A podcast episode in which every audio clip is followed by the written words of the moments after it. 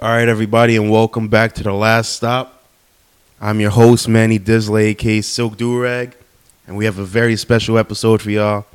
I have the one and only former catcher of the Detroit Tigers, Victor Martinez.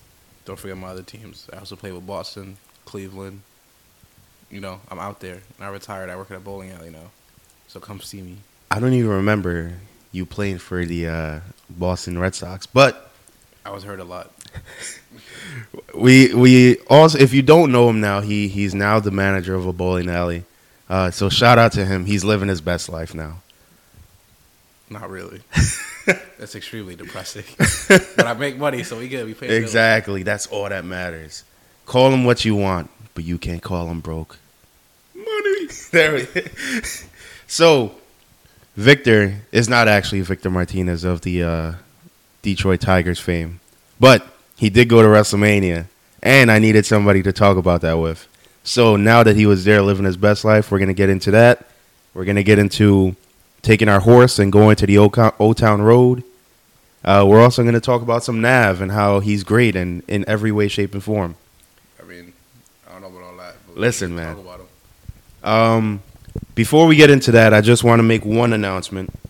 So, yesterday at about 3 a.m., I was like, damn, there's no real spots that have nothing but music. And, like, if you want to find a song, you have to go through like 15 headlines just to find one song from an artist. Nobody's really promoting any underground artists. And I have no idea where to get new dancehall songs. You only hear them at parties. It's only like three years later after it came out.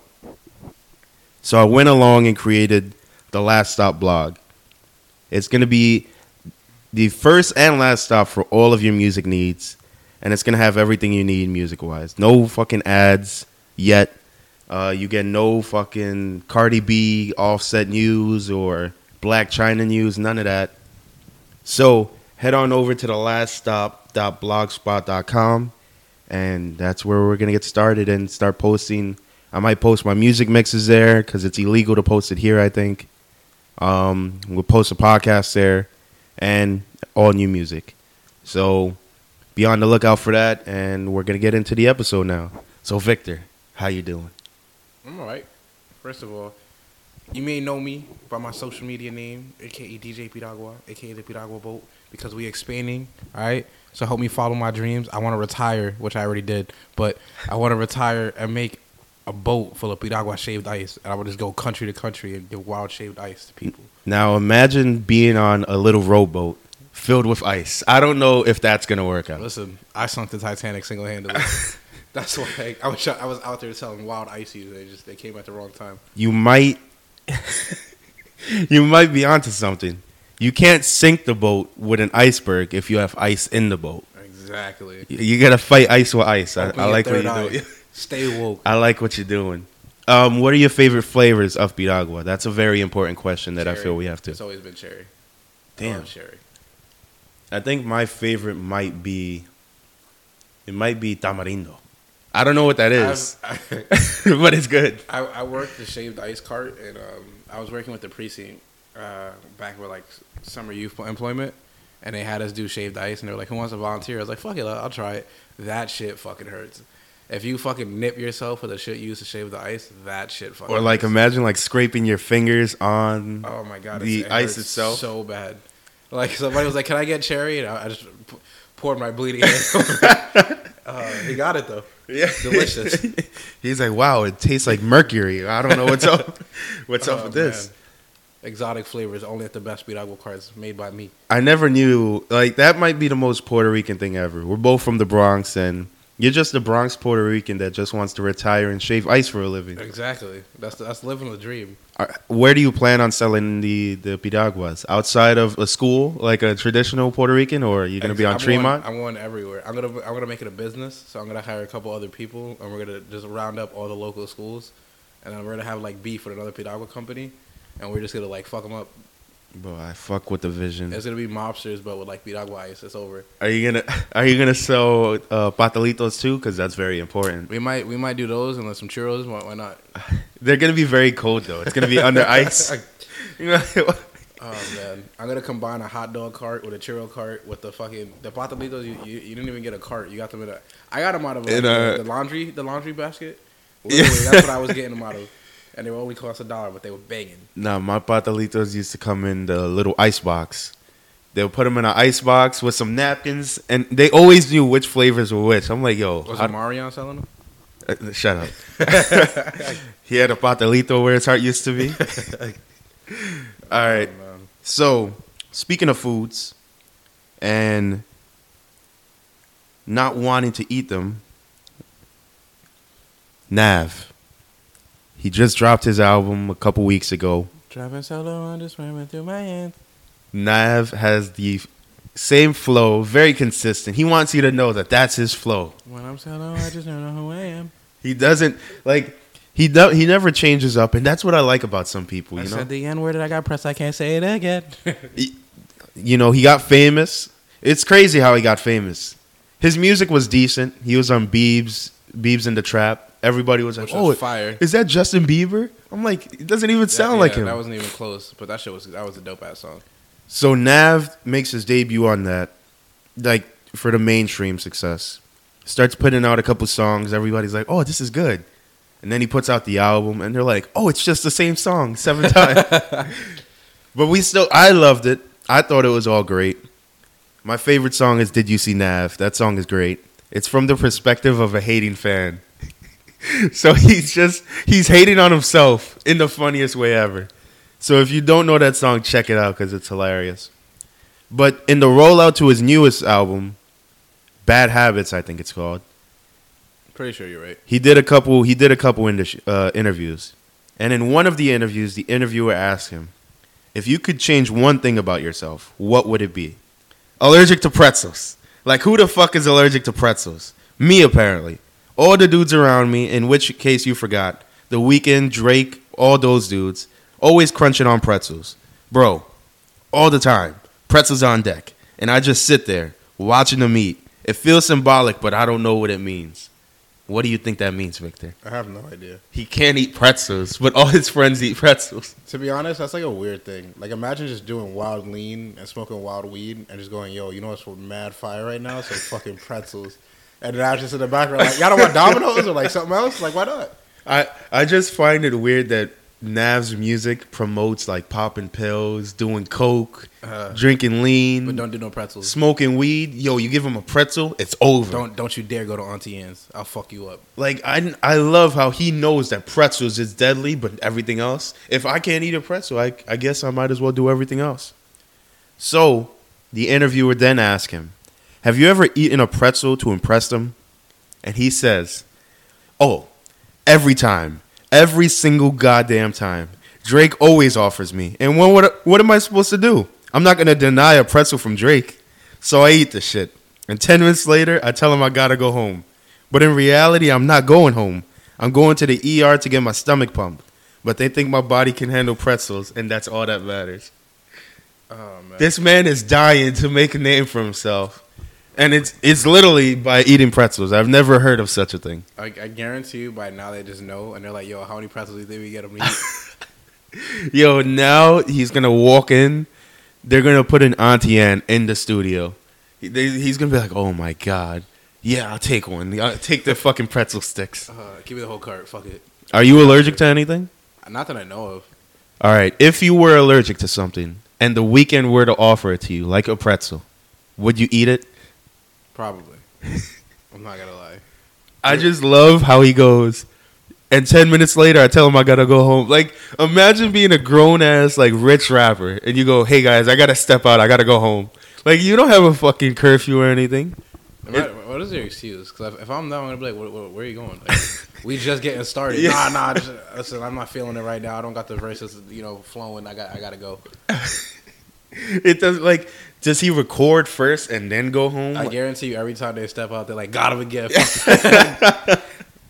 Or maybe maybe they think they're like maybe Nav doesn't even like us. Like maybe this whole time he doesn't even fuck with us or anything. The whole time they're they're being self conscious about Nav, and it's just him being allergic to pretzels going to the hospital because he knows he's gonna die soon. If I was a Weeknd, I, I'd go on concert with him, perform a song, and be like, "Yo, I got this pretzel right here for you, cause you my bro. I love you. I fuck with you that much. I brought you a pretzel on stage. Eat this in front of everybody." The, I'd like to imagine that the only reason they're even bringing pretzels to the studio is because they offered it to Nav and he said yes. So they just think he likes it. So they're like, we have to have pretzels every time Nav comes through because he loves them. Apparently, the Weeknd and Drake are just extremely nice. They're just always bringing pretzels. They're like, Just yo, you love the pretzels, so we're bringing them just for you. Oh man. And I feel like Drake, after he read that interview, he texted him like, "Hey man, you don't have to prove yourself to us. We love you for who you are." and then created an entire song. Fuck that pretzel that you love so bad. I could see it. I could see it. He's working on his album too. He's on. He's on tour. Oh yeah, he he said he's him and J Cole are performing new music. Oh God, Are you looking forward to that that? sounds beautiful. Uh, who else is That's working? be like the most woke, sad song I've ever heard. oh, it, it's gonna be. Hopefully, it's not about having sex at in the eighth grade like that one J Cole song. Oh man, that Oh, song was so awkward mean- to listen to. That that his first song with Drake was about hitting it in the morning too. Oh my god! So it's They just gonna to be a lot of sex. They, I I don't need to hear They're like, about. nah, I hit it in the morning. How about a little quickie in the afternoon? Why not? I don't. Uh, I'm tired of J Cole sex songs. I think I'm good on those for the rest of my life. He only has like two. Actually, no, he, he references sex a lot. And I ain't never did this before. No, that's all. If you listen back to it and actually like listen, The video is dope though. it's two puppies. Exactly, it's puppy love. yeah, but then you're listening to the There's song and you're like, oh, it. this There's is. levels to it. Open your third eye. You gotta stay woke. That's how I know Victor's the typical J Cole fan. Listen, Yo, you don't did even you, understand. Did you go platinum with no features? Listen, Exactly. I think I nah, Exactly. Never, never mind. I can't do a podcast by myself. That'd be weird. That's really boring.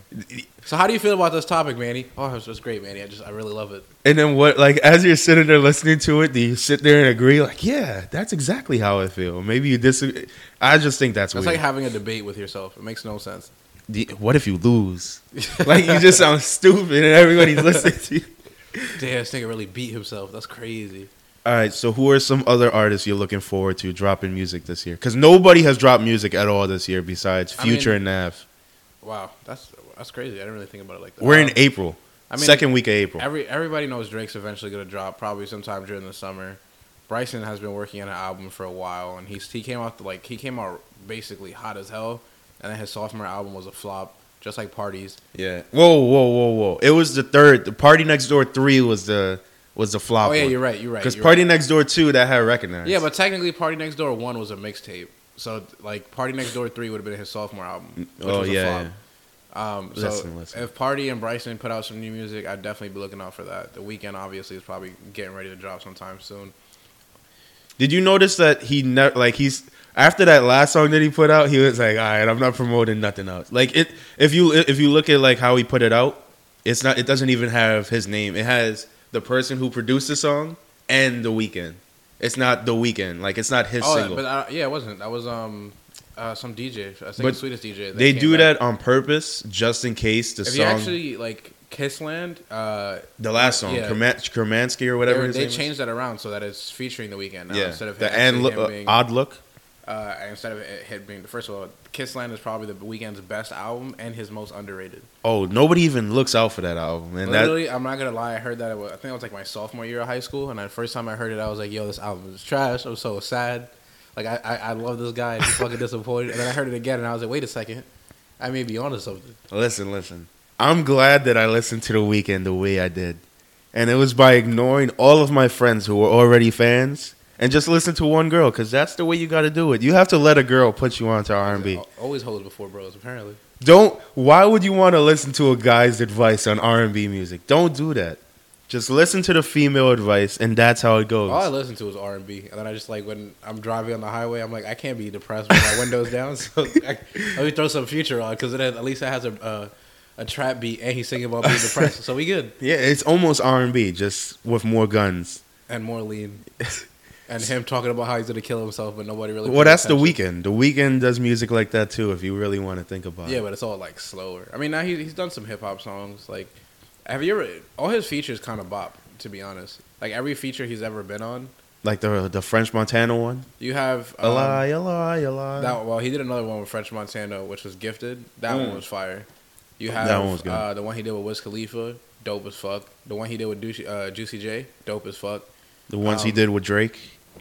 That entire well, Take Care was a lot of the Yeah. Weeknd and Drake working together. Most of his most of his beats came from the Weeknd. Take Care is arguably one of Drake's, if not Drake's best album. So it's it's an arguable conversation, but to me, in my opinion, that's his best album. And the Weeknd worked a lot with him on that one. I could put up a fight for nothing was the same.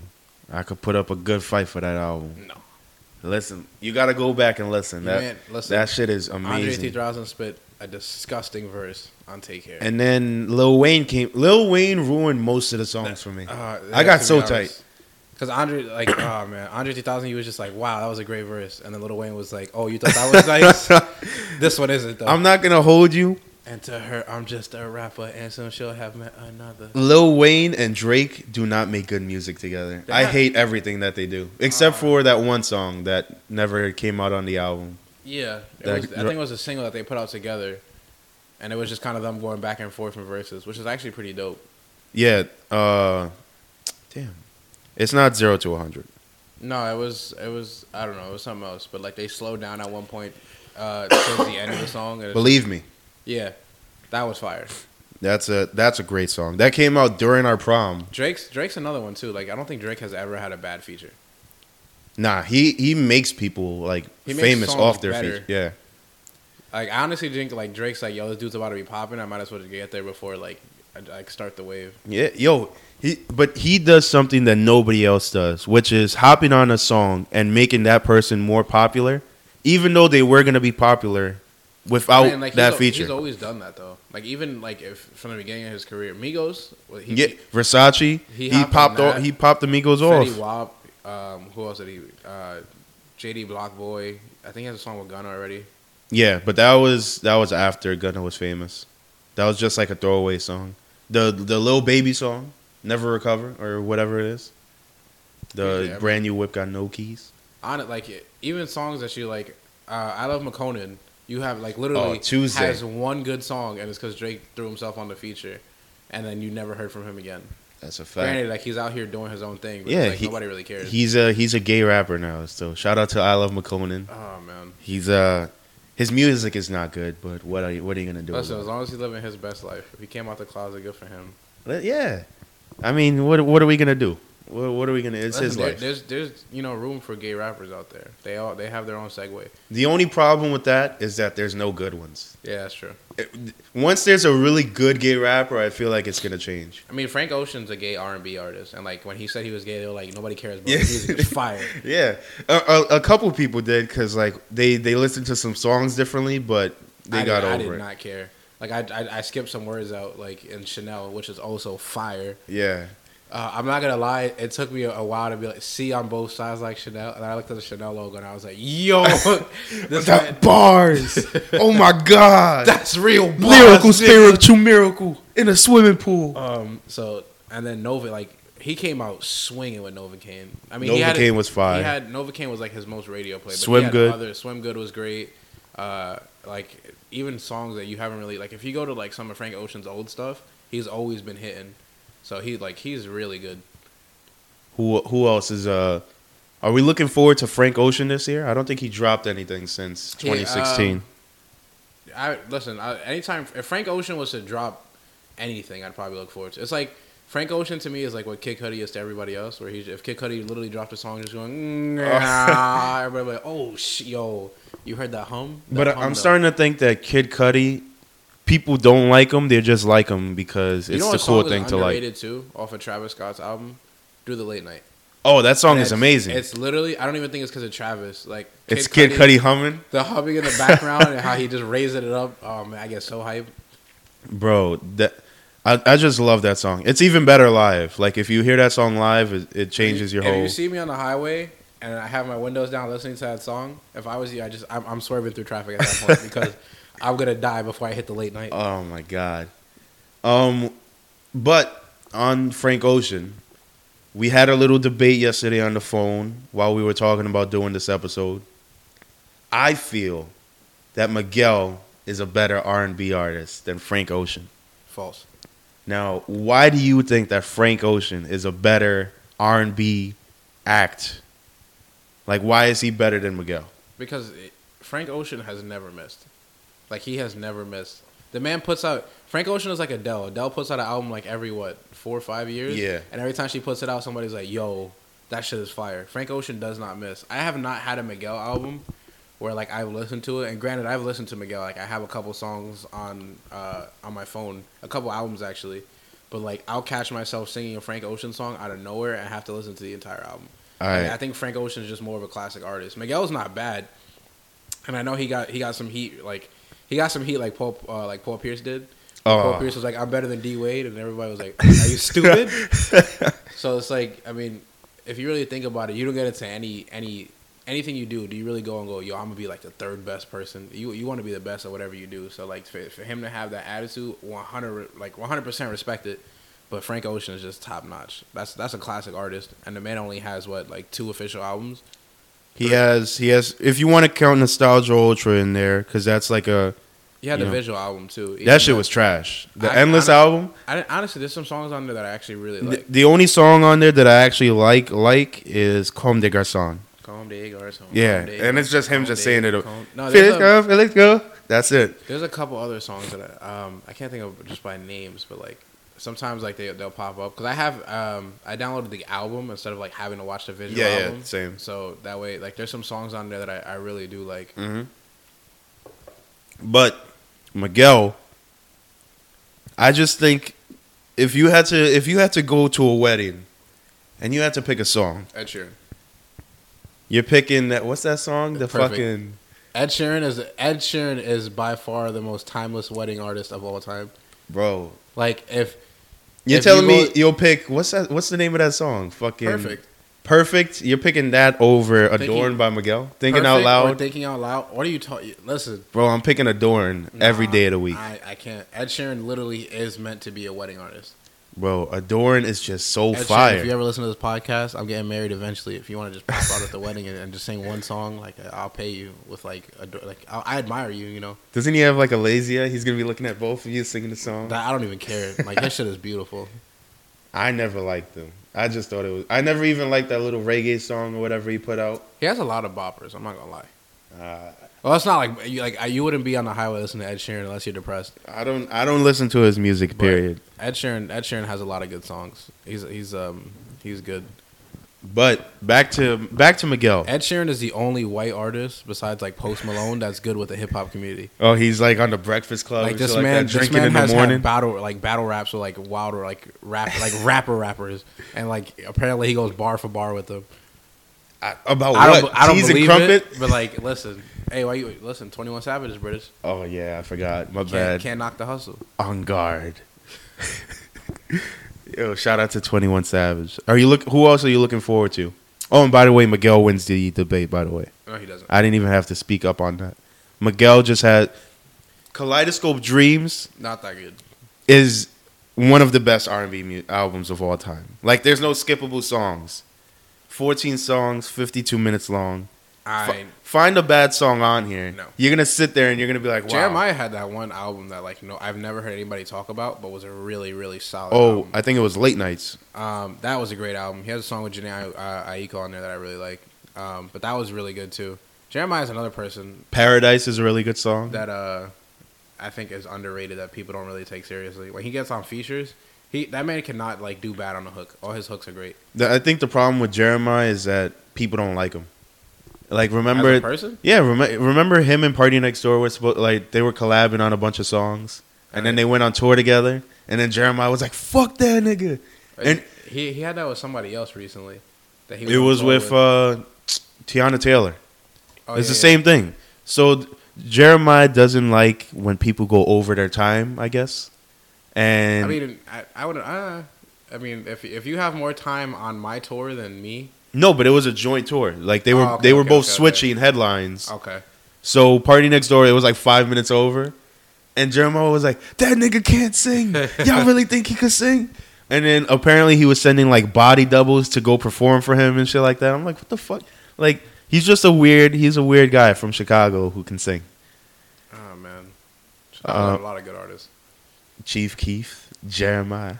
Chance came out of Chicago. Vic Mensa at one point was supposed to. be Vic Mensa was only good on one album and then one single, and He that's had a it. couple singles that were okay. Like the But "Oh You Mad" You is. have like BJ the Chicago Kid. oh, I like him There's a a lot. lot of good Chicago artists coming out of Chicago. Kanye. It used to be R. Kelly, but I don't know who that is. yeah, can't even can't even like his music I, anymore. I ain't canceled Michael Jackson though. But, oh, apparently HBO took down the documentary. because it was really dumb. They said it was fake. Apparently, Fake news. no. So Fake news. in one of the documentaries, one of the kids talks about like hanging out with Michael Jackson at this like railroad thing or whatever. See, like- that's the thing. Oprah ran that. You know how many interviews Oprah has with MJ where you're like, "Yo, you my nigga," Yeah, and then she's just like, "Yo, yo, fuck that nigga, they man. was like, "Yo, how much is the check?" Oh yeah, that Yeah. nigga's a bitch. Fuck that guy. He he the they took down that interview too that Oprah did. So apparently, one of the guys was like the time frame that he said he was with Michael Jackson and where he was. That place didn't exist until 1993, so it doesn't add up. and the guy said it happened between 1988 and 1991. Because people were at that point were just chasing a check. Because at least with R. Kelly, like there's multiple like instances. Mhm. Like with MJ, there's no like clear cut um like circumstances where it's like we have like multiple like you just have multiple people with hearsay. And the FBI even investigated Michael Jackson, and they found no evidence in any of this ever happening. Multiple just it's just hearsay. And when he died, multiple people said it. Yeah, we were just chasing the check. Yeah, the, the, I think some of the parents came out and said, "Yeah, we were wilding." That's why Macaulay Culkin was like, "Yo, I'm cutting y'all off. Yeah. I, get, I get out of my life. Macau- Macau- was just me. I, I It was Macaulay Culkin and some other child actor. They were like, "Yeah, nothing like that ever Macaulay happened." Culkin and um like that Aaron Carter. Oh, And Aaron Carter literally after that interview, uh, after that series came out, was like, "I know y'all did this for the money. You lucky that oh my, I will fuck y'all. I will Yeah. fuck y'all. But y'all lucky. But I, I know lawyers would get involved. But if I ever see you in the streets, just know it's on site. and like if if you if you're Macaulay Culkin, you you're gonna be like, "Yo, I know for a fact it didn't happen because Just nothing happened with me, and I was Macaulay Culkin in the '90s." just imagine Aaron Carter who sings, "I Want Candy," threaten to fuck you up. Yeah. Yo, it's it's one of those weird things, and the timing was weird. It was like HBO was like, "Yo, who are we gonna take down next? I we mean, gotta yeah, find it's- it's somebody." just I don't know. Like I I was always an MJ fan, even when like this stuff was going on. and It was like bad to be MJ. His music is timeless. Like you can't like R. Kelly made timeless music, but it's like you're a terrible person, and He's so terrible. Like with Michael Jackson, the uh, the allegations were like, "Oh, we might have to stop," but we kind of like like he's the king of pop type shit. And then now it comes out as false. So you're like, "Oh, thank God, I can't. and, I like, can listen to his imagine music this man again." like lost everything, and when he was on his way to coming back and trying to build his legacy back to where it used to be, he died. yeah, Lit- literally right before he can even get anything going. He had a tour getting ready to go out, an album ready to go out, like working on all those stuff to build back his legacy. his doctor killed him. And they was just like, "Yo, hold this L and hold these drugs real quick." Yep. But Prince died the same way. Everybody died the same way. Yeah, but Prince has so much unreleased music. If they would, Prince has an a vault full of just unreleased Yeah. music. You can get Purple Rain too. He probably has Purple Rain featuring Future, and you don't even know about it. Oh my god! You know how fire that song is. Imagine ah just a guitar in the background, a future crying. I just need my girlfriend. Prince gave him some lean out of the Lake Minnetonka. He was like, "Have this." I drink lean, lean, lean. It ain't embarrassing. Yo. Um so yeah, Michael Jackson, apparently those stories come out to be false. Um they took down the documentary and the Oprah interview because most of the things that the guy said didn't add up and the timelines don't make sense. So it might look like those are false. Um R. Kelly is touring again and he Overseas, came out with a video. He was like, "Oh, uh, I hope the media takes it easy on me. I'm just trying to make some money to pay off these legal issues. I Y'all hope." Killing me with this. Yeah, he was, he was like, "Please don't don't kill me." But listen, this is what this is what has to be done.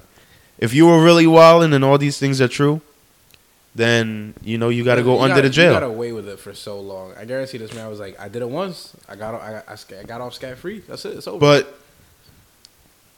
you know what? What are you gonna do? He- We can't stop. The only way you can stop him is by not going to his shows. But you already know there's gonna be. there's A, wild aunties right now. That, yeah, there's more people that they're like, yo, we don't even care. This is R. Kelly. We love his music. We don't give a fuck about what happens. And what are you gonna do? We can't. We can't judge anybody because I'm judging the shit out of this thing. I don't care what you say. no, no. I'm not saying of R. Kelly. I'm saying like we can't. We the the problem is with this generation now. If you do something that we don't like, I'm not saying about R. Kelly, but I'm saying about the people that go to his shows. If you do something that we don't like, you have to be canceled forever. You got to lose your job. I mean, You, can't got to really get kicked. Somebody though, you, they they try be like, oh, you, you you're canceled, but it's like, I mean, that'll last for like a day or two, and then I'm back. Bro, that that's what I find the most annoying. Like, why does It's- somebody it's have to lose their job over? It's all that social media stuff. Too. Yeah. social media is like one of the worst places slash best places on earth because it's either like it made this generation soft, but at the same time made it like that everything became a joke, including like death and like other serious nature. Mhm. Like that's that's a terrible mindset. Everybody gets clowned. If you do like Nav, they they, they just clown him for being Nav and shit like that. Like Yeah. he's just a laughing stock. Even though like if Nav if Nav went like the Weeknd route where like he never revealed himself for like a while and Nav Mhm. was just putting out music, I guarantee you Nav would have a bigger fan base because nobody knew who he really was. Like, Bro. if he wasn't like I'm the first brown boy to get a poppin', if he just like people assumed that he was black, I guarantee you he have more clout. nobody would care. And then that's the that's the problem. Like, yo, you can't do nothing without getting joked on and shit like that. Like Nav, he there was another interview where he was like, one of my goals when I was growing up was I wanted to be on TMZ. Like, I wanted to be a superstar. And he was like, when I'm driving down Beverly Hills in my G wagon or my Rolls Royce with all my jewelry on, and I go into a store and I walk out, the people at TMZ they don't even take a picture of me.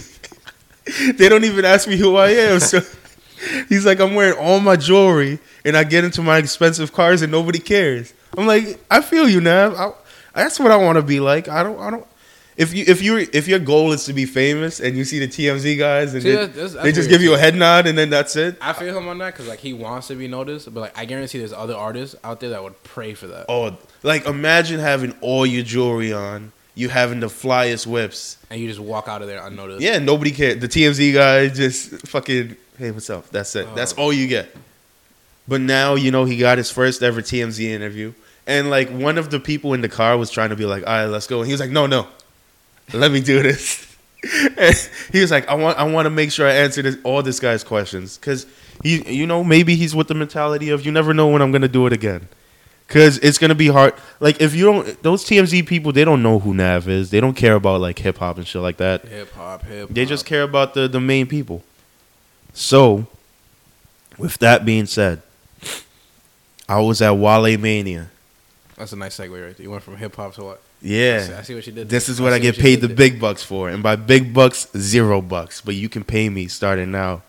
I'll promote anything. So I was at Wale Mania, and it was basically, if you're an internet wrestling fan, this is what this is what it's made for. We had performances by Wale, um, Smoke Dizza, G4 Boys, Westside Gunn, um, a couple other people I don't remember off top right now. Shout out to Emilio and Kaz. They threw the event. Well, they helped throw the event with Wrestle Rap. They did like their podcast part, and then they brought all, all, all these people out. Um, Ricochet was there in VIP That was dope. with Cedric Alexander and their um I can't even remember what their girlfriends' names are. Lio Rush was there. Um when I was walking through VIP, MVP was walking right behind me. So I, I made a joke. I turned around. I was like, "Listen, if you need me to be your bodyguard, let me know. I'm a clear path. I got you." He started laughing. I built a little rapport with MVP. We had a couple conversations. I guarantee you, he has no idea who you are. Right? he will never remember. Like he was drunk, by the way. He was super drunk because he was like, "Oh. I'm gonna drink that's a rock. And then he was every time I saw him, he was drinking another Modelo. I'm like, yo, 20, 2005 Manny. or- Listen, he's the best at everything. You gotta Bro. remember. So he he would outdrink you and then shoot shoot his shot on the court. It's over. bro, ball, yo, he made ball and popping with white people. Jim Jones couldn't do that. True. Yo, and then he, he had the greatest entrance of all time. So MVP was there. He was getting lit. Booker T was there. He was a guest of honor. He was in his own separate section, overlooking everybody, just like the king that he is. With Sharmell, Sharmell was also there. Um, she she might be the first queen in the black community. Like ev you know how everybody's a queen now. Beyonce.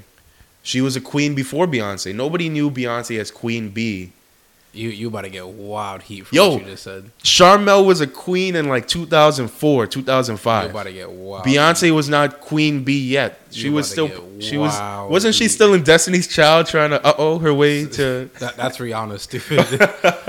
uh oh uh oh uh oh. that's not even Rihanna actually. That's a. That's the Jay Z Beyonce song. Oh, it is. Is it? Yeah, you're right. Yeah, you You're right. crazy for this one. Um, Um, but yeah, uh, King uh, King Booker was there. Uh, Chris Masters was there. oh, we're, that's that's dope. I asked him, "Can I? Can Where's you?" she at in TNA? I have no idea, but everybody, you everybody from New York, like I don't know what it is, but there was some people there who you knew were they were like casual wrestling fans, so they didn't know the new people, but they knew Chris Matt. They were like, "Yo, Master Lock." I'm like, yo. like some people asked him if he could put them in the Master Lock. He True- politely declined, True but story. I had a WWE boat, and I'm talking about like not one of the little plastic boats, but like the actual like replica of like the official title boats. So Damn. instead of instead of like strapping it around my waist, I used to try to slide it down my body. I put myself in a master lock with a WWE belt, and I it hurt so bad, and I couldn't get out of it. Imagine walking around your house with your hands up in a master lock, oh my, going, "Ma, can you take this off? It hurts With so bad." You had tears in your eyes. Oh man, it hurts so bad. Um, so Chris Masters was there. I took a picture with him. Uh, he was smiling. He looked like an undercover cop. I wasn't smiling, and that I'm gonna start working on that. I need to know when to smile or not in the pictures. I gotta know when You to gotta take like the cool. gauge the room. Yeah, like if you look at the picture of me and Chris It Masters, looks extremely awkward. yeah, because I, I want to be smiling in that picture. I even tried to Photoshop a smile onto my face. I was like, yo, But you I- can kind of tell, like Chris Masters definitely looks like a smiling ass photo person. I didn't. Like if I was to take a picture with like Tyler Breeze, I guarantee you I'd have to smile in that picture. Like you have so now, like if you take a picture with a white guy, you have to smile. Like uh, Just look at my face. Look at my face in that picture. You He- look you look extremely awkward. But he's so happy. I'm like, I wish I could be as happy as he was in that picture. That photo, I'm not gonna lie. Uh, Chris Masters looks like Brian's old roommate from Oneonta. oh, the one that was a wrestler or whatever. Pete, no, he looks like oh, Pete. Pete. Oh god. Shout out to you, Pete. Yeah, shout out to Pete. But um, I, yeah, I met Chris Masters. Um, Stokely Hathaway was there. I said what's up to him. There was a bunch of wrestlers in the room. There was a, and at the end of this episode, by the way, we're gonna put in because I did some interviews with some wrestlers. So I have my interview with Ricochet, uh, my interview with uh, Cedric Alexander. Don't forget Booker. Oh yeah, I have of course the interview with Booker T, and there. Oh, there's a great shoot interview. Shoot. If you don't know what shoot is, it's when JD Blockboy made it poppin'. no no, it's unscripted. It's like an unscripted like this is real. This is not wrestling. This is real life type shit. So there's a shoot interview by Tama Tonga, where he's a couple beverages in, Oh man. and he is very drunk. Oh man. and he starts wilding. So this is all going to be at the end of the episode. I hope you all enjoy that. Shout out to Emilio and Kaz for inviting me and letting me do the press for for this event. but yeah, uh, it's some great interviews. You're gonna enjoy them. So before we get off of that, let's talk about some WrestleMania. Let's do a little recap of the event. Did you watch Takeover at all? that I was at work. I couldn't watch Takeover. Oh, Takeover. I'm sure Takeover was probably ten times better than WrestleMania Oh, I was there. Every match felt like a five star match. because it's just like Takeover. Uh, NXT is literally just like an indie crowd in a WWE show. Yep. It like and all the wrestlers in there, they're like if you look at this card specifically, all of them were like indie wrestlers like three years ago, four years ago. Yeah, no, Alex. I know Aleister Black had a match with Ricochet, and they had a it was a tag team. I forgot who they they faced. They but I know faced the War Raiders. I know they put them over basically. Yeah. they had a great match, and then decided to basically let. I mean, everybody knows like with with uh, Ricochet and Aleister Black, those are like the two biggest names right now, especially Mhm. in NXT. So they should have won that match, but they you know to put those guys over was awesome. The Velveteen Dream had a match. He's at a. against Matt Riddle. I hope he's big because like Oh, Matt Riddle, he was a big indie signing, and once you once they came to New York, like he was loved in every single spot, and then once Takeover Brooklyn hit and Velveteen Dream came out, it, everybody went crazy for Velveteen Dream.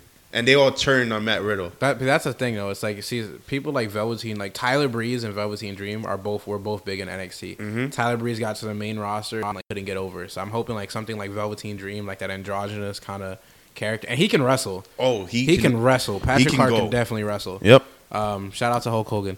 Yeah. Um, Yo, I I feel like if it wasn't for Hulk Hogan being a piece of shit, Velveteen Dream wouldn't be who he and is. everybody just cheers him at WrestleMania anyway. I don't like. Uh, so before we get into that, to give a little backstory for Velveteen Dream. So Hulk Hogan used to be a judge on this show called Tough Enough. It was basically like the American Idol of wrestling. So after every episode, a judge picks somebody who's going to be who could be eliminated by the fans who vote. And for some reason, Hulk Hogan chose Patrick Clark, who is now Velveteen Dream, to be eliminated. But before that, Patrick Clark he he was he came in first in every single event on that show. But Hulk Hogan was like, Patrick Clark's the only black guy on the show, by the way. Hulk Hogan picks him, and they're like, everybody's like, yo, why did you pick him? That makes no sense. And Hulk Hogan was like, because I want to know how he feels under pressure. And like, he's in the elim- he's in the elimination round, so that pressure is not up to him. It's up to the fans who vote for the other white people that are there. And Patrick Clark ends up getting eliminated while he's winning all of the competitions and he's the best wrestler on there. So literally the very next week, by the very next episode, it comes out that Hulk Hogan's a racist, and like the, all the clips come out of him wilding, talking about his daughter can't date any black people. He drops n bombs all over the place, and it's uh, you know you look at it and you're like, wow. So Patrick Clark being the only black guy got eliminated because of Hulk Hogan. The- People find out Hulk Hogan's a racist and they replace him on the show.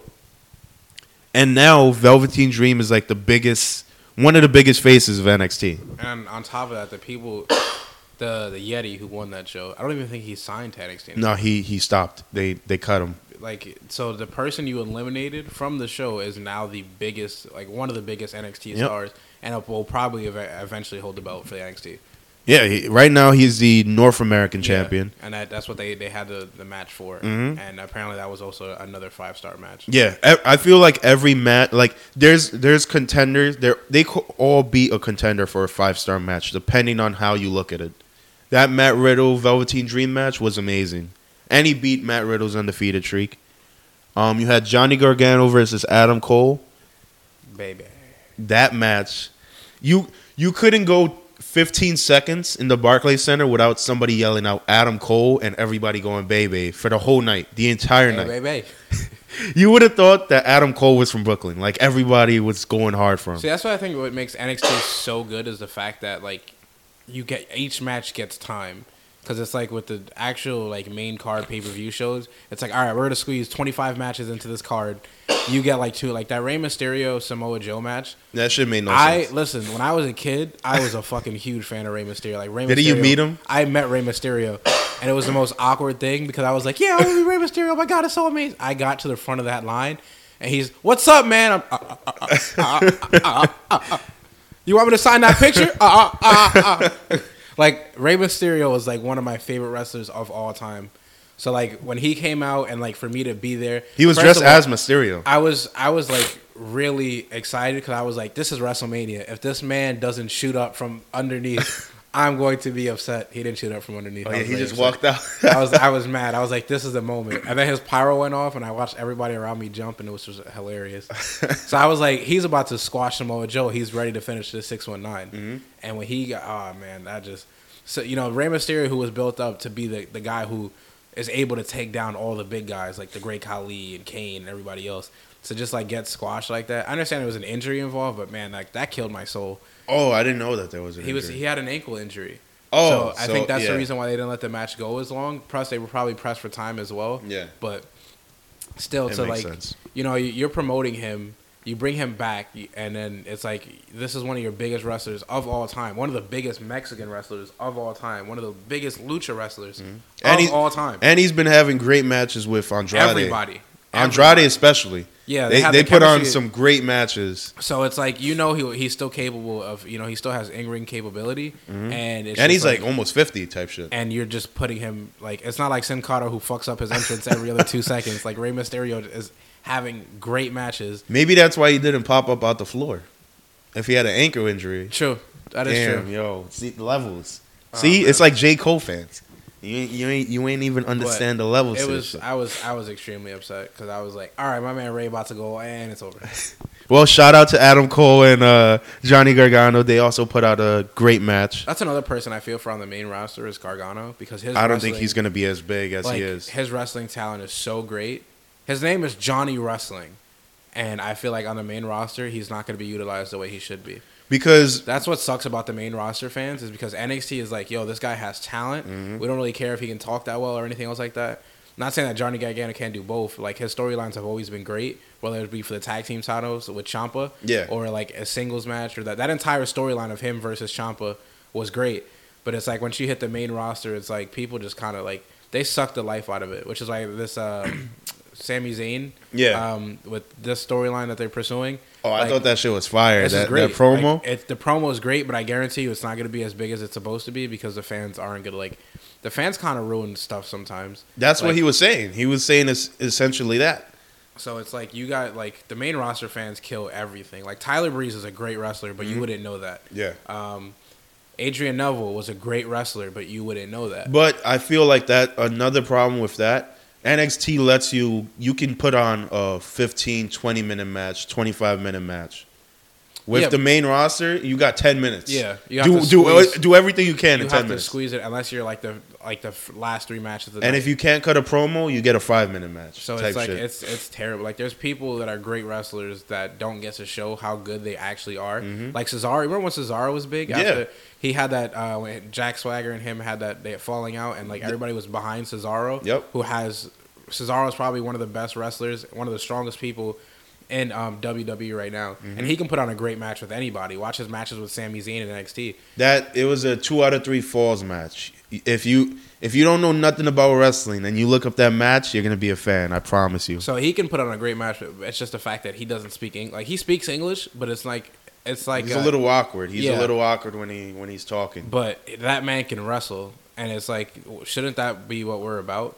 Like, shouldn't we be more on the people who can wrestle? Like, we made um, Jinder Mahal champion, which I was completely like that was that was dope that an Indian guy was champion. I was down for that. I was extremely down Yeah. for it, but his matches were terrible. That's let's, let's be honest. His matches were all bad, so that's why he you don't even hear from him anymore. He's kind of just thrown in Mm-hmm. there sometimes.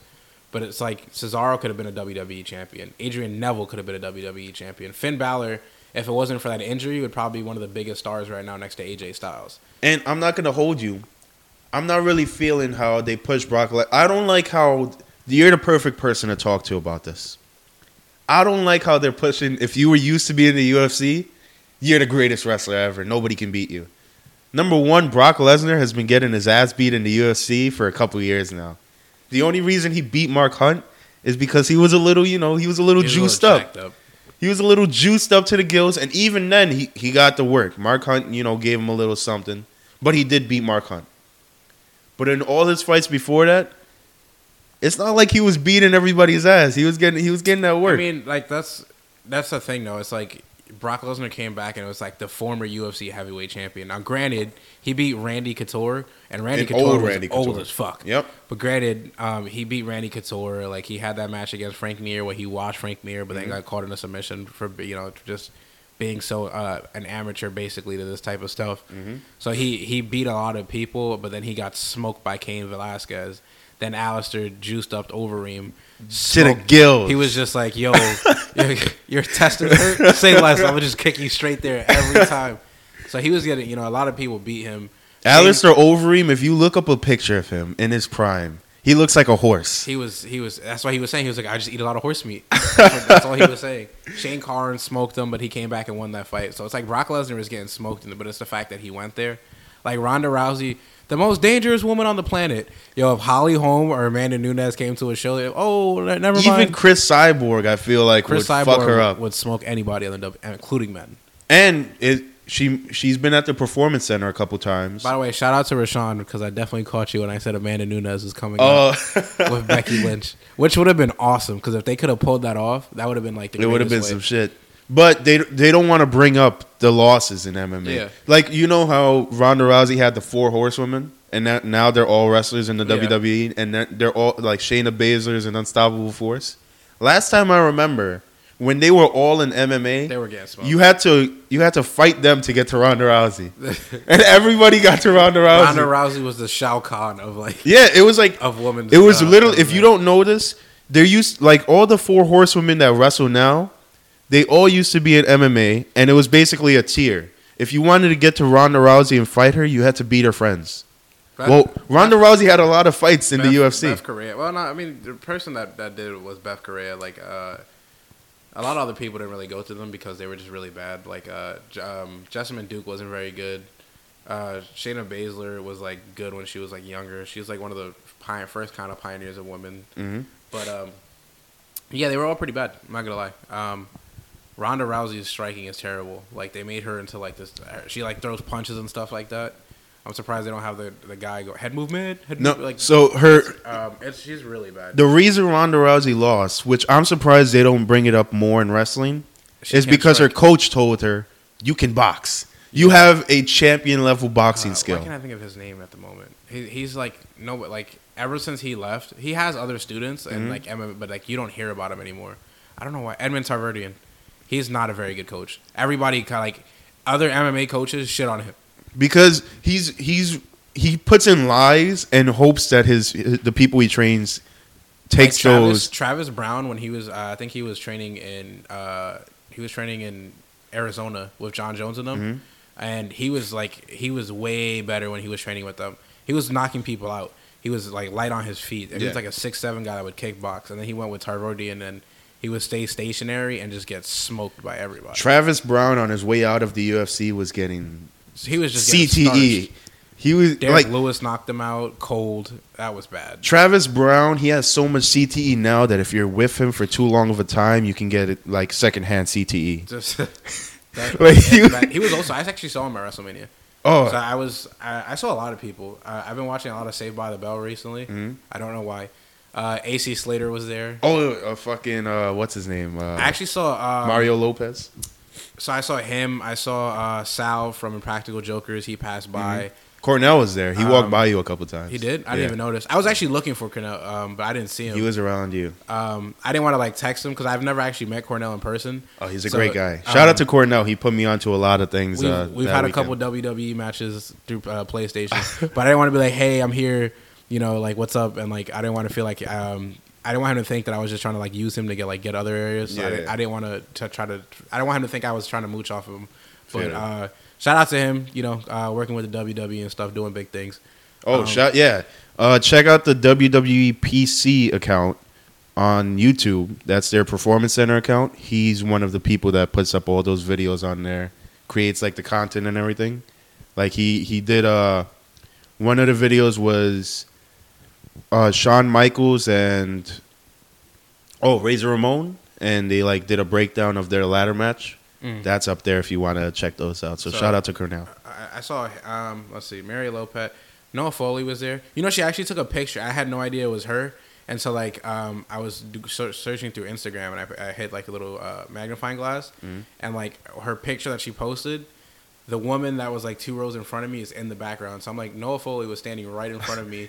Like, I saw her taking pictures, but I didn't, like, really think, like, oh, that's Noelle Foley. Like, She was at Wale Mania uh, with her boyfriend Frank the Clown.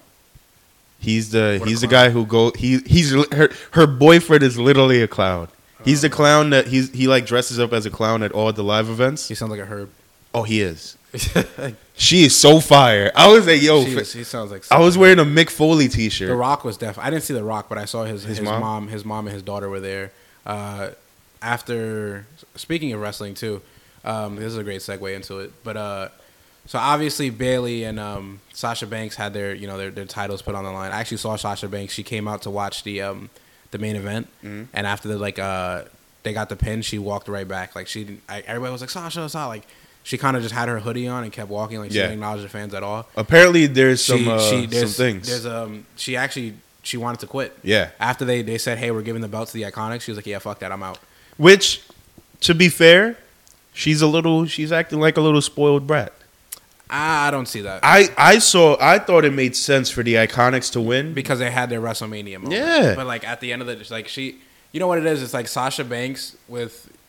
Uh, being one of the best women wrestlers we have right now, she hasn't really been utilized the way like other people have. Like Becky Lynch at first, at first it was like Sasha Banks and Charlotte. Mm-hmm. Those were like the two big ones, and Becky Lynch was always like the background. Yeah, she held the belt for a little bit, but she was never as big as she should have been until now. And now she's bigger than all of them. Yep. Same thing with Bayley. Bayley still hasn't hit her peak, and everybody knows how good Bayley can wrestle as But well. that's the problem I think with them.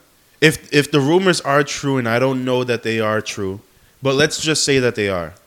Sasha, Bayley, Charlotte, all of those people, they shouldn't be mad. Like, how could you be mad that they're trying to put up some other Yeah. female? You So, already had every single True. moment you could think of. Technically, you're right. They had that fatal four way like guys- two manias yeah, ago. They they pioneered basically. All you can't have everything. You can't always be at the top. You got to let other people get to the top so that they're on your level and people would actually care. Because why would people care if you're just beating everybody? Shit makes no sense. Um. Yeah. I I I knew that the Iconics should win, and when they won, I wasn't surprised because I feel like that brings them up. So now you're not fucking beating the Yeah. same fucking team At- every at week. point, it's like they're the veterans, and like granted, they're still probably they're still in their primes and still great wrestlers, but they're guaranteed four Hall of Famers. exactly. They're they're guaranteed to be in that, that Hall of Fame slot. They're like. They're they're great. Like same with like Paige. Paige was supposed to be part of this, and you know with all Mhm. her injuries and uh, other. Hopefully stuff, she comes back like like Daniel Bryan. Yeah, yeah, But, like in a um, couple. But her injury is like a neck injury where if she takes a bad bump, she'll die. So I don't know. um, you know, but uh, like all of them were supposed to be part of that, that women's revolution that was coming up, and it was, it, it was great. They you know they pioneered for like this new uh, like the iconics and everybody else to come Mhm. through. So I mean, you're you're guaranteed Hall of Famers, and you were like the first inaugural women's tag team Yeah. champion. So How you, long you do you want the titles for? You guys are still doing your thing. So it's like she uh, they get, they're giving her a couple weeks to cool down, and then she's gonna make a final decision. So let's see how that goes. and then she's like putting out little tweets like, "Oh, if you only knew," blah blah blah. Like, yo, if if let's say the reason she's mad is because she wanted to win, or she didn't think the Iconics should win. I think they just changed the match last minute. Like the same Yeah. thing they did with Roman Reigns at WrestleMania, where they're like, "Hey, um, we decided to have Seth cash in," Oh yeah, and yeah. his like his uh, his family didn't know, and they were pissed. But Roman, he understood, and he w- he was like, "All right," because Roman, you can't be the top guy if all of your if everybody you're facing you've already beaten. Like Seth needed that to get to the next level and be that next level superstar. And so he's now the he's first a, to do it in history. Yeah. Nobody's ever cashed in at Mania. now he's a credible he's a credible guy. So that's how I feel about that situation. By the way, Roman Reigns is so good that cancer came and had a they they had cut a great promo and everything, and Roman Reigns said, "Fuck that, I'm kicking out at two. Kicked out at two, used his resiliency, got back up, hit him with the signature finisher. Only it. literally nobody could put Roman Reigns over, but cancer. Cancer put Roman Reigns over. it took it took that for people to be like, oh wait, he's actually a person. I- I, I can't literally- like it makes no sense for me to hate people him. behind. There was a guy having an argument. Like he was like, Roman Reigns sucks, and the guy was like, dude, shut the fuck up. Like he was like, I want.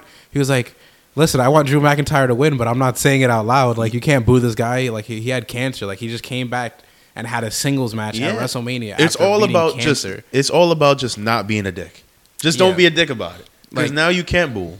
So it's like you- this this dude literally came back to beat cancer. He doesn't have to perform anymore. He's like, I, I have to fight cancer. I have to worry about my own health. He's coming back to like help perform and put on a great show. I don't even think he's fully healthy. It's, it's possible that he's not. Cause it's only been what six months. Yeah. Since he since he got diagnosed with the leukemia, went through all of the chemo, and he's putting on full matches. Like I don't, I'm pretty sure he shouldn't even be wrestling Yeah. at this point. He he literally. Uh, I mean, we should, we should appreciate it for what he is. uh, At Yeah. the moment, because I guarantee you, when Roman Reigns is all said and done, he's gone. People are gonna be like, man, I miss Roman. He he he's one of the most underrated top guys. Everybody just hated him to hate him. I don't really know why. There was no real reason. Because he was supposed to be the next Cena, and like people were like, he's he's he's just being handed But to him. I remember remember when the Shield was in that Royal Rumble and Roman Reigns broke the record for most and eliminations. everybody was super hype, and then it was just like, wow, this guy's gonna be the top guy now, and now we're kind of pissed. Off. Everybody wanted him to win that Royal Rumble, right? true.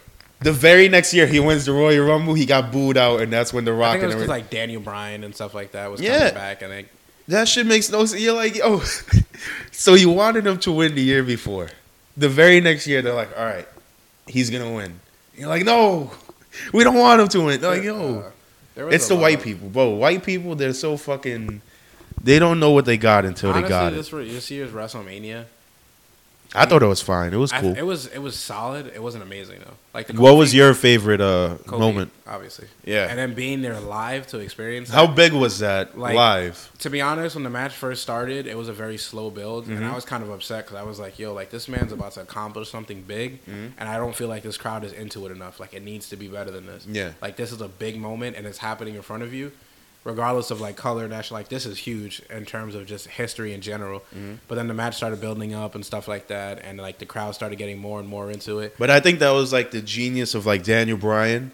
He was working up Yeah. to get that big moment. When he when he hit the the running knee and like went for the two, I was like, I thought it was over. I was like, there. Like I had made the joke that like Kofi would lose at WrestleMania, and that this would cultivate at SummerSlam, that he would win at SummerSlam because it'll give it'll give more heat. That it's like this was supposed to happen and it didn't. Yeah. which would have been like a really. It would have been awesome because it just would have added more heat and more fuel to the fire. So when he won at SummerSlam, it would have probably been even bigger. Mm-hmm. But the thing is, this is the biggest stage of them all. So SummerSlam is like number two. Like he can win at number one. So Mm-hmm. like it, it would have been dope. Um, but at the same time, like I, I everybody wanted to see this and to, to watch it happen live and to like hear the the three and the crowd just oh the pop and everything and see him celebrating with his sons and like Oh, it was- it was great. Just being there live, that atmosphere. Oh, it was like I, I just um, going for literally like if I missed every other match and was able, I got there late and for the start of that match and I only got to see that one. It would have been worth it. Like it would have been worth it. we were at John's house and we were all going crazy, like especially Lewis. Yeah, because Lewis has been rocking with that man since He's been a one. Kofi Kingston fan since day one. Day one. Yo, he thought he was gonna lose when he got hit with the knee, and when he kicked out at two, he did a lap around the living room. And then once he won, yo, Lewis went crazy. He was yelling at the top of his lungs. He was like, "Yo, it's over! It's finally like he couldn't like." Lewis is what is like the reason why Kofi Kingston should win because there's like people that are fans Yeah. of those those B players. They're the the guys that get ten minute matches every week. This is like years. the cultivation of just everything. That fight with Vince McMahon, clawing and like making his character his own. Mm-hmm. You know, being in that, that ground where it's like we don't know what we want to do with you, and then like the new day started up, and they, everybody thought they would fail, and they just kept breaking barriers and kept succeeding and Mm-hmm. doing bigger. Like he was already a guaranteed Hall of Famer. I think what, he's the most decorated tag team champion of Oh, all yeah, time, yeah. plus a five time tag team champion with the New Day. and the longest reigning tag team. Probably champion. one of the greatest factions of, of all time. Arguably, maybe the greatest faction of all time. Mm-hmm. I Um, would say the Shield, because the Shield might be the most. decorated singles Yeah. competitors as well. If the Shield Pro had a longer run, they, they They're uh, all Grand Slam champions, yeah. which So is it's like, wild. um, but like the just they were already guaranteed Hall of Famer, but this just adds to his legacy. Mm-hmm. Like Xavier Woods and Big E, like Big E is a good wrestler. Xavier Woods is eh sometimes. but he could talk. That, he, can, um, makes up for it. So like this, um, this guarantees them Hall of Fame slots. Mm-hmm. Like they're gonna be remembered forever. The New Day is a, a timeless tag team, not um, timeless faction. I mean, but it's like this. This cements them as like all time greats. Yep. Um. So, what would you see? I was thinking about going to WrestleMania, and then I was like, all right, if I go, probably get there around two o'clock. What time you got there? Like, Um, I came from work, so I had to. What time did I leave work? I think I got there around five. So I missed uh, a couple matches. yeah, yeah, nothing crazy. You probably Um, missed. I the- think I missed the the cruiserweight um, championship. that was a really good match. Um, I, I got there around. I think the first match I actually got to see was the tag team championship match. hmm Um, so I got Wait, there, the the Zack Ryder one. yeah Zack Ryder Okay, one, okay. and I love Zack Ryder. I'm a huge Zack Ryder fan. Uh, John Cena buried that man for no reason. um, so I got there around that time. I got to see that match, and like when they won, I was like, oh, they'll probably just lose it the next night, which they didn't, which was pretty cool. Yeah. Um, they'll lose it eventually, probably fairly quickly. But um, that was cool to watch. Um, I didn't. Uh, I watched the battle royal for the women's championship match. Mhm. I actually missed the men's battle royal because I went up to get a beer. Um, How much were the beers over there? Oh, it's pretty bad. It was like fourteen, I think, something like that. Jesus. Um, the lines were ridiculous. I got there and like I, um, my staff got me this ticket, so it was just me by myself. And there was like an entire family, and they were a little heavy set. So I was like, man, this is gonna suck. I'm here by myself, and it was cold. Um, but Ah. it was it was dope. There was a lot of um, to see like the celebrities and stuff pass by. That was cool. Um, I got to see like the when um the Miz and Shane McMahon were in the crowd. They were pretty much right next to me. Mm-hmm. Uh, JBL came out through my section. Yeah, shout out to your staff for supplying those great. Like you had a pretty The only thing like pretty decent seat. I was I was Ringside. right by, it, but it, I could not see the ring from the, the angle that I was sitting Yeah. at because they um the little tent that they put above the ring. Yeah. The wires and stuff were blocking it. And then so what what were you staring at for? Um, when they were in like the left side of the ring, I could see at them, Uh-huh. and then I would pretty much watch off of a monitor. Gotcha. But I, I got to see the entrances and stuff like that, which is pretty cool. I got to see like all the this um the staff walk by and stuff like that, like JBL and everybody else. yeah. Um, I feel like there was somebody like I knew what was going on before people did. Like I watched them um sneak Ric Flair, Oh, Um, to, so- to the ringside. so like I got I knew what what was happening before anybody else did, which was really cool. Yeah. Oh, I forgot who else passed by. There were a couple people that passed by. Like the crowd was like, "Oh shit, it's this guy." Um, um, Tye Dillinger was there actually. Oh, I think he doesn't work. Yeah, he doesn't work with the WWE anymore. He, he actually was released and they granted it. Yeah. Um, so he was there. It was it was really cool. Now, so you were there. Let's say six, seven hours outside. Would you do it again? Would you Would you do that whole? Yes. Maybe in a different seat. Yes, absolutely. Only for the fact. Well, like I would go. I wouldn't go by myself. Like it was still awesome by myself. Yeah. But like to hear like, oh my god, this is so great. Oh, you see this? Oh, oh my god. You were we're just having- in the phone texting the group such a good chat. time, and then I had I had no service either, so like all my texts were delayed. my girlfriend was getting mad at me for not responding. Oh my god! I was like, man, I, I'm I'm enjoying this by myself, but at the same time, I can't even tell other people about it. So Oh. well, next year I'm going to WrestleMania. yeah, I think that's in Tampa. Yep. Um, Because uh, I had to get they. My job is making me take time off. Like I have the vacation days and I have to use it within the year by next year, and the only week available, they were like, you only have a week and a couple days, so you have to take them off. The only week available was the week of WrestleMania and my birthday, so That's not bad. that's probably what I'm gonna do next year. Eventually, you'll, you'll probably end up going with somebody. I'm probably gonna do the travel package because it's like twelve hundred for you get a ringside ticket to every event, like Raw, SmackDown, NXT, Hall of Fame, and WrestleMania. Just don't tackle like. And the you get a of hotel. Uh, I might just to see if I can put up a better fight because I think I can take on Travis Browne. Oh man, Travis! Uh, I, don't, think so. I mean, he's like six seven. I, I, He was he's pretty big. Like when he walked by the ring, like when he walked, I was like, shit, that's a big guy. That he was a noticeably Yeah, big like- guy. I was, uh, you know, that was a big guy. That gets knocked out a lot, but that's a big guy. Yeah, he's a Um, big guy with a glass chin. He um he walked by and uh, he was there pretty early. Mary Lopez walked by about twice. oh, Um, let's talk about that uh, the Ric Flair incident. Now that you brought it up a couple. Ric Flair drip go. Woo I mean, not Ric Flair, fucking uh, Bret Hart. So, Bret Hart giving his Hall of Fame speech. As he's giving it, a man runs on the stage. Natalya tries to stop him, but the guy, he's dedicated. She wants to- Suplexes Bret Hart. she wants to put him in a sharpshooter and she wouldn't let him. Now, by the time he suplexes him, Shane McMahon already gets on the stage, so everybody's on the floor. Wrestlers, security, everything. Travis Browne out. is the second guy to get on that stage. Mounts the guy, starts wailing on him. I'm like, damn. If he would have done this in the UFC, he would have been a way better fighter. Uh-huh. How come he's so good now? Apparently, the guy used to be an MMA fighter too. really. Yeah, that's what uh-huh. that's what the reports were. That he should know how to get out of the full mount. That's where I knew. I was like, damn. Maybe Travis Browne paid him so he can look better. Oh, like, man. oh look, he still got it. I- So, what what do you feel towards that? Do you think that they should switch up that that uh That format. yeah that format. No. I guarantee it's gonna be Because the, the, the layout of the ring, it was like a new layout. Like they never did that before. I guarantee it'll be the same. They'll probably just beef up security or like pay attention a little bit better. Because like nobody expects like this is your favorite like superstars of all time getting inducted into the Hall of Fame. Like this is a big moment. It's not meant for like let let me be an asshole and ruin this for every. Like there's not one person that was like, yeah, that guy's awesome. Everybody was like, this guy's a dick. Yeah, like there was no fucking. He's an old man. Like He- there's no reason for that. That guy was just like plain being a dick. So like it would, I guarantee that they could probably keep the format. They'll probably beef up security a little bit more, or Mhm. like uh, like check like put security at certain choke points to make sure that, that it never happens. Yep. I mean, like it's it, it, it's not like this is the first time. I mean, it's obviously the first time thing at a Hall of Fame ceremony, but you've always had fans that kind of run around and try to get, be part of the show Yeah. and get arrested. And then And now I think because he got his ass beat so bad, everybody's gonna look at him and be like, "All right, maybe I'm not gonna." yeah, Because Dash Wilder, he hit him with a knockout punch and then walked away. Like he was, they were already walking the guy out. Dash Dash Wilder walks up to him, dunk. The guy falls it down. It makes no sense to do that. Like, what do you accomplish by doing that? got his ass beat real good. You literally get nothing out of that. It's not like you're like you you're. Nobody everybody- likes you more Yeah. because of it. It's not like you're famous now. It's like everybody hates you. Yep. You're stupid.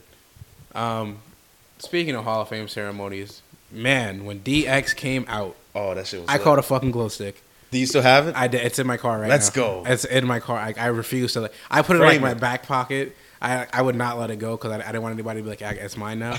so like they came out. Uh, you know how they always do like the last entrance has like the biggest. So they come out and they start throwing shit, and like Yeah. one of them comes in my area, and everybody.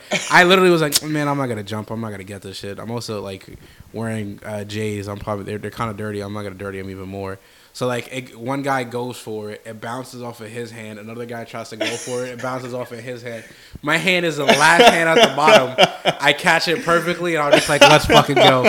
Fuck all. They all turn around. I'm like, yeah, bitches. Um, some guy caught two, so he was just. Uh, oh, thro- he was doing the X. yeah, he was throwing off the X, and I was like, oh fuck you. But I I was you like, can just throw up the I, I, I, I got one. So lowercase L. it's it's it's better than what you guys got, bitches. You gotta frame that shit now. Um, I was super excited to just catch it. Oh man, that was great.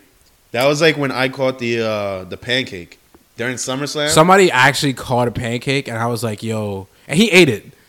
It's cold. It's cold and nasty. He ate it. I was like, "That's fucking disgusting." You know those like frozen pancakes? Yeah. That's what that is. I, when they threw the pancakes, I was like, "Oh shit, pancakes!" And I was like, "Oh man, I kind of want to catch one." And then I saw some guy catch it or eat it. I was like, "That's fucking disgusting." I don't know what that's been. First of all, many people have touched those pancakes. yeah, that's nasty. I Like would, I would not put that. and it's fr- it's cold, like super I would cold. not. And it was cold out there. And then like um, they, when they were taking apart the ring, I kind of walked to the ring to see like what it was like. It's heated, so it's like oh, Oh yeah, for that ring shit. specifically, because the guy said the guy who built it, they put out like the little documentary showing how it's built. He said if a ring, if wood gets below seventy degrees, it becomes harder than cement. Jesus Christ. So like every single ring outdoors has to be heated, or it's gonna fuck you up. And he was like, it takes off like five years of your career Jesus. just by doing shit like that. Um, So, yeah, it was the heated on was the bottom. It was it was really um, it was dope. Uh, it was dirty as shit over there. They had one lady that she would come around and like sweep and clean everything Mhm. with a broom. I felt so bad for her because like if you let's say you left and got like chicken tenders and put it on the floor, she'd come around and like check, oh, and oh, it would have to sweep and mop. Like some guy dropped his beer all over the place. She had to come with a mop. I was like, this is terrible. Yo, that, shout out to that cleaning crew for Um, yeah, I would I would not wish the cleaning on any like I would not clean that. That's terrible. damn. But uh, it was it was dope. I, I enjoyed every second of that show, just to be there in the presence and like to- literally only for that moment. The women's like I was part of history twice. I got to watch the first women's main event at WrestleMania. The ending I didn't really like. It was Um, whatever. It was a. It was like this is like the biggest show, and and the you- biggest women's match yes, ever. of all time, Yep. and you end it with like a roll up. That's Yeah. not, that's not cool. But the storytelling behind that was Becky Lynch was like, "I beat you with a wrestling move," Yeah, because Ronda was like, "Oh, wrestling's bullshit. They can't yeah. beat me." So Well- that was the, the the mindset behind ending it like that, so I mean, and it was rushed yeah, because it, it was like fucking twelve thirty. That's I know. That's I. The kid next to me was like eating up everything I said. I was like, "This will be over at like 12. And he was telling his family, he's like, "You watch a lot of wrestling, huh?" And I was like, yeah, "I've seen a couple of shows." Yo, really? Yeah, okay. And he's just telling his, his family behind, like literally thinking like I work with the WWE or some shit. He's like, "Yeah, it'll, it'll be over at 12." It'll be over. and over. It ended at 12:30, and I was like, "See, I told you." He was like, "Yeah, oh my god, this guy's so great." and he's like, "Have you been to shows?" I was like, "Yeah, I watched Chris Benoit." and Oh my else." god! But I actually have. Like, I've seen Chris Benoit. I've seen Jimmy Wang Yang and stuff like that. Jimmy Wang Yang. Speaking of him, People have slept on. Listen, listen. a goat. I have been a Jimmy Wang Yang fan from the beginning. I loved Jimmy Wang Yang. He was slept on. Um, Old Town Road came out with the remix, The only reason it's even out is because it's Jimmy Wang Yang and I breaking told the barrier. Manny, "You have to make this. You have to make a vignette with Jimmy Wang Yang mixed to Old Town Road." and Manny realized how fucking nice Jimmy Wang Yang actually was. Yo, I started watch. I I looked up because trying to find a vignette that Victor was talking about. I looked up everything. I was like, let me look up some like moves or whatever. Like, look up some highlights. Then I was looking at his move set. I was like, oh, this guy was in the Indies wilding. He He was nice. He faced everybody. He he had matches with AJ Styles, Daniel Bryan, everybody you could think of. John Cena when he was starting out. I was like, yo, John, Jimmy, Wang Yang. is that guy. He was a pioneer. He has the greatest promo ever where he's like, somebody asked me if I knew where the nearest Japanese restaurant was. Does it look like I know where the nearest Japanese restaurant is? Jimmy Wang Yang was the guy. He's oh, he's the best. Now he owns party buses and stuff like that. Maybe we should rent a Jimmy Wang Yang party bus. We should. Uh, I feel like if we should rent it and just drive it to Mania. Then Jimmy Wang Yang enters. Oh man. Oh man, that would be Except amazing. he comes out to Old Town Road. Oh man, yeah, they're gonna put him over so hard. yo, I love that man. Well, I think I think we got a, a good episode on here. Um, is there anything else you want to hit on or talk about? Uh, not really. Let's see what, what else. Um, we got we got the your mania topics off. Anything else happened that was crazy? oh, real quick, real quick before we end. Twenty rings. Suck my dick from the back. Shout out to the Yankees. Jacoby Ellsbury, you're a bum. You a bitch. I don't care how much money you make. You a bitch. I'm still more. I'm worth more than you, because it's been three seasons since he's last touched the baseball field. You a bitch. Bro, how do you fuck up your? Just know I was really excited when we got you because I was like, we got to. Oh my, there's so much speed in this outfield. A ball's never gonna touch the ground. Nothing's dropping. You a bitch. How do you get concussed in baseball? You fucking. Ask, ask Clint Frazier. oh yeah, but he's nice though. He actually- came back. I actually like him. This man's smoking. Listen, just know I know we have a rough start. You're probably like, Yankees not even that good right now. Suck my dick, all right? Bro, Listen, 28 rings. we, have won- we listen, have 11 people on we the won DL. in we won in 1999. We won in 2009. Guess what year it is? Guess what year? it is? 2019. Stupid. Boston's like we about to repeat. Stupid. I ain't gonna let you get the chance. Not even gonna let you get the chance. Listen, 2019 Yankees. We coming out here. 28 rings. Aaron Judge is gonna hit a grand slam walk off. Game seven of the World Series, and it's gonna be amazing. I'm gonna be there. Yo, I'm gonna be that guy that rushed Bret Hart. Except I'm gonna rush Aaron Judge and get you gotta rush the Stanton. opposing team oh man, to make them fuck up. Gary Sanchez. The reason we're gonna be in game uh, game seven is Gary Sanchez is to do a wild throw to like the outfield, like he usually, like he always does. Everybody was like, "Oh, Gary Sanchez is so nice." I'm like, "No, we need JT Realmuto." They're like, "No, Gary Sanchez." This man has so many errors, so many. He just thinks, "I hold on, I make up." That's it. And Austin Romine doesn't help either. He fucking he's been sucking this last. He's always been a backup catcher. I guarantee if he goes anywhere else, like Francisco Francisco Cervelli was a backup catcher for us. He's been on the Pirates for almost. He was an all-star. Yeah. Shout out to Cervelli. Eduardo Nunez, who was also on the Yankees as a backup, was an All-star. Yep. Yankees had draft everybody. That's and he made a lot of money going. we signed everybody. Boston. That's great. Everybody that's been on the Yankee has been besides like Ivan Nova, who I, I actually really liked when he was on the Yankees, and he has, he's actually uh, I think he pitches today against us. Damn. It's uh, uh, not today, but I know he's pitching against CC. We're gonna smoke his ass. Man, once So the Sonny- once the Yankees get over these injuries, this about to be a whole different season. Sonny bro. Gray out here talking shit, talking about they made me throw a slider. Stupid! How we gonna make you throw a slider? Nobody out there is pitching but you. He was like, they knew I couldn't throw a slider, but they made me do it anyway. Well, maybe they know something you don't. Maybe you suck, and How they were you- like, oh, how you gonna tell the greatest organization of all time in any sports? There's no debate. Twenty-seven rings, bro, you, you trying to go Anyway, out there with three pitches and think you the shit. and then you like you're on the Reds now. You're on the Reds now. You got a Think nice about that. extension though. Think about that. Everybody that uh, who else did Lance Lynn? I think his ERA is like at a six right now. Yeah, J uh, J A Happy need to do something, man. Listen, the whole squad needs to do something. I was, uh, what's his name? The Tanaka's over here like, listen. I st- instead of giving up three runs, I'm giving up none. What, what else y'all want from me?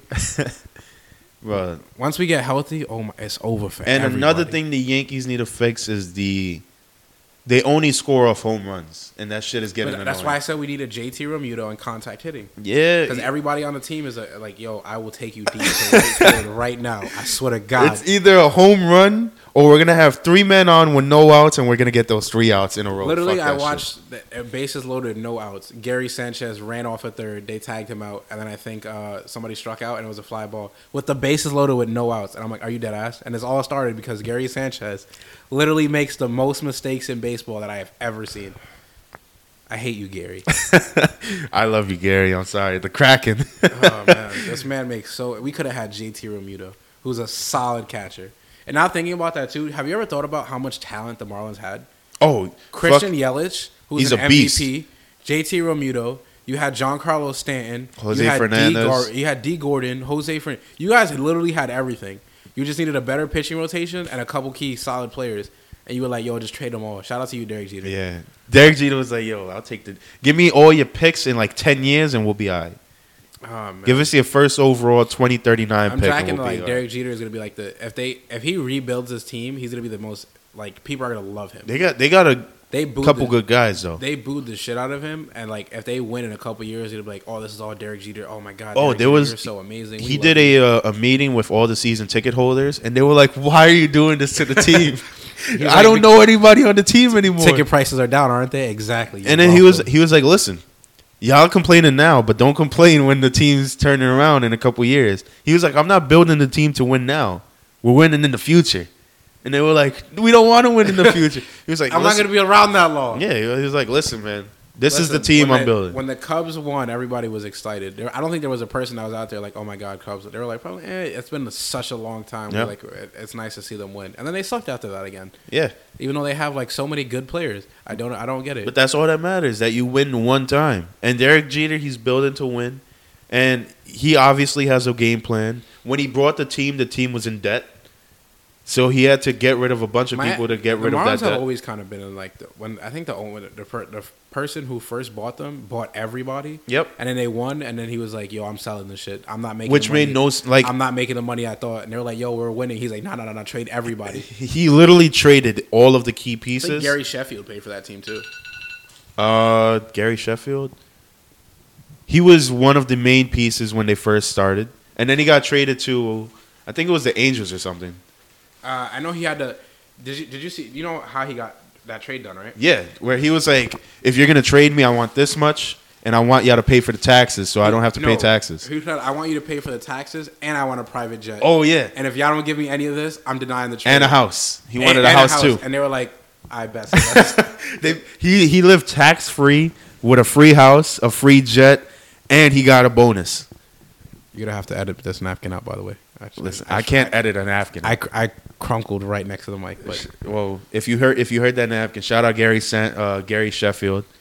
Um, but yeah, uh, now we're gonna go switch it over to the interviews I did at Wale Mania once again. Shout out to Wale, who I also met. He was super drunk. Um, listen, Wale is also one of the most underrated rappers of all time. I told him that he's he was drunk, so he was like, Yeah, uh, he's underappreciated, and like his music is really solid. This man has top five basketball references, top five wrestling references. Right. This man, his lyrics are great. He's just underappreciated. He's one of my favorite rappers, and you guys should listen to more Wale. what a what a build up to it. So imagine if you talked about me the same way you talked about Wale. I'd be a happier person. Listen, listen to any other podcast. This is the, the la- this is the last stop podcast. This is the last stop you want to listen to. Shout out to Jesus and Amir. I'm kidding. chill. um, uh, but yeah, shout out to Wale, uh, shout out to Kaz, and shout out to Emilio.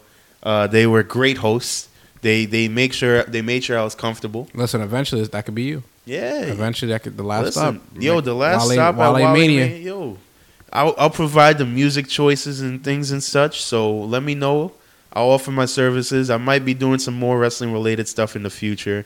Stay tuned for that. But for now, I hope you enjoy these interviews. Uh, I think we got Ricochet and Cedric going first. We have one with Josiah Williams, the guy who does like the the wrestling rap. Uh, like it's like some raps on on Twitter that got popping. It was like Wrestling Flow. That's what it what uh, what it's called.